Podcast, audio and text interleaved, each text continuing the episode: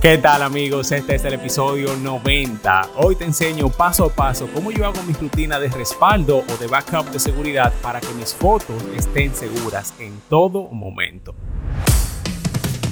Bienvenidos a República Fotográfica, mi nombre es Edil Méndez, soy fotógrafo y en cada ocasión te traigo un tema interesante o un mensaje inspirador para ayudarte a iluminar tu creativo interno. Gracias por estar conmigo hoy, empecemos.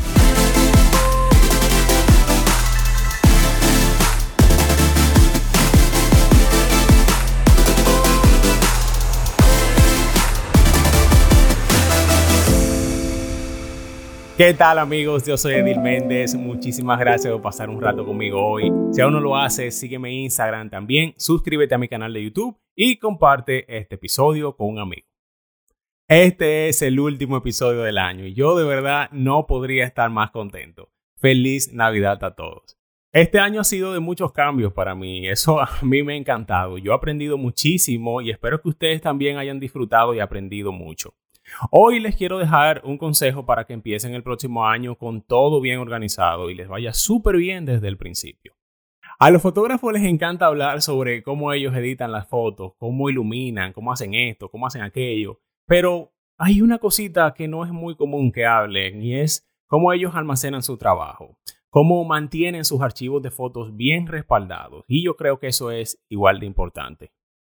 Como fotógrafo, yo quiero dedicar todo el tiempo que pueda a tomar fotos, pero mientras más fotos hago, más data o más información genero. Y por eso yo necesito una manera segura de almacenar y proteger toda esa información, porque lo que más yo odiaría sería perder cualquiera de esos trabajos donde yo me esforcé tanto por hacer. Yo lo entiendo, ponerse a hacer copias de seguridad es un proceso que puede ser un poquito aburrido y no es muy creativo, pero cuanto más en serio tú estés en esto de la fotografía, más sólido debe ser tu backup. Hoy yo te quiero enseñar exactamente paso a paso cómo yo lo hago, así que nada, vamos a empezar. Este episodio va a ser muy visual, así que a las personas que solamente me están escuchando por Spotify o Apple Podcasts, yo les recomiendo que también vean la versión de YouTube para que sigan mejor todos esos pasos. Bien, mi proceso de backup o de respaldo empieza en el mismo momento cuando yo termino mis fotos. Cuando yo voy a una locación a trabajar, yo siempre me llevo mi laptop. Desde que termino las fotos, yo conecto mi memoria SD a la computadora y arrastro el folder con las fotos desde la memoria hasta un folder que tengo en mi laptop llamado Shoots Local. Una vez que se descargan todas las imágenes a la computadora, yo saco la memoria y la guardo en un case rígido para memorias. En el lado izquierdo yo guardo las memorias que están formateadas y del lado derecho yo coloco las memorias que aún tienen algún tipo de información hasta que yo complete mi ciclo de backup.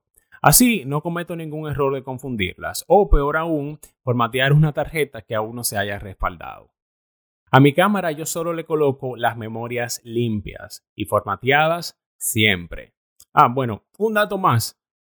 Siempre formatea tus memorias dentro de la cámara, no lo hagas en la computadora, porque tu cámara tiene un proceso especial para asegurarse de que esa memoria se comporte bien siempre. Así que no lo olvides eso, que eso es muy importante también para tu proceso de backup. Bien, de regreso a mi computador, yo renombro el folder con la fecha y el nombre del cliente. Luego utilizo una app para Mac llamada A Better Finder Rename para renombrar todos los archivos dentro de ese folder. Yo uso esa app porque me da un millón de opciones para renombrar, pero si tú no la tienes o si no necesitas tantas opciones, puedes cambiar el nombre dando un clic derecho y seleccionando renombrar. Eso funciona tanto en Mac como en PC. Excelente. Entonces, la estructura que yo uso para todos los nombres de los archivos es la siguiente. Nombre del cliente, rayita, número de sesión, rayita, número de foto. O sea, algo como Erin Hill, rayita 1, rayita 6842, que es el número de la cámara. El 1 en el medio representa que yo he trabajado con ese cliente una sola vez. En la próxima ocasión que trabaje con ella sería algo como Erin Hill 27531. Eso a mí me da un orden general sobre cuándo yo hice cada sesión y evita que dos archivos tengan por error el mismo nombre o numeración. Si estás disfrutando del episodio de hoy, dale like, suscríbete, mándale el link a un amigo, compártelo y también escríbeme si haces o no backup a tus fotos. Bien, en este momento ya tengo dos backups. Uno está en la memoria original, recuerdan, y el otro está en mi laptop en el folder Shoots Local. En este folder yo trabajo las fotos y cuando estén listas, se las mando al cliente y voy al próximo paso.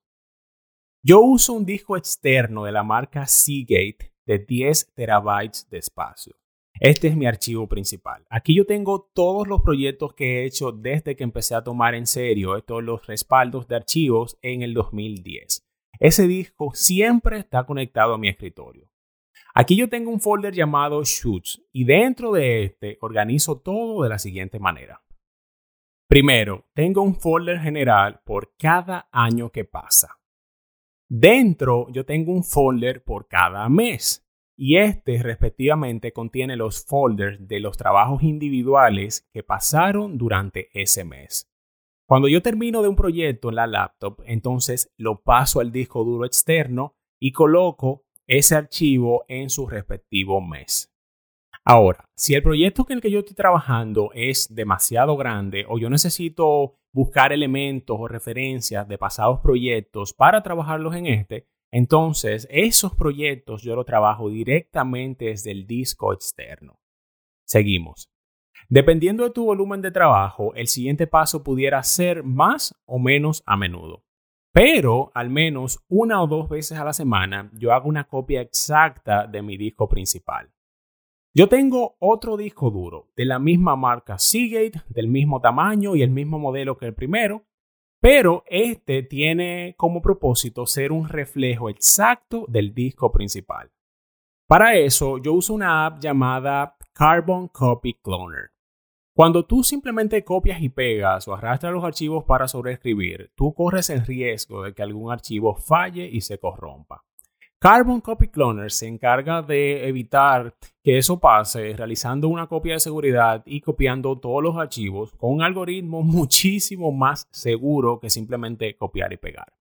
Nota, ninguna de estas apps a mí me han patrocinado este episodio, yo simplemente pienso que son increíblemente útiles y por eso las recomiendo. Para usar Carbon Copy Cloner yo solamente conecto los dos discos y le doy a empezar y el programa se encarga de hacer todo el trabajo. Yo lo tengo en la opción de que haga una copia exacta, pero tú puedes usar esta para copiar solamente secciones del disco o folders o archivos específicos. Si tú por alguna razón no puedes hacer el backup en ese momento completo, tú puedes darle a pausa y continuar después desde donde te quedaste sin ningún problema. Eso es algo que a mí me encanta muchísimo. Luego que termine el backup, yo desconecto mi disco de respaldo y lo guardo en un lugar seguro hasta el próximo día donde yo haga backup de nuevo.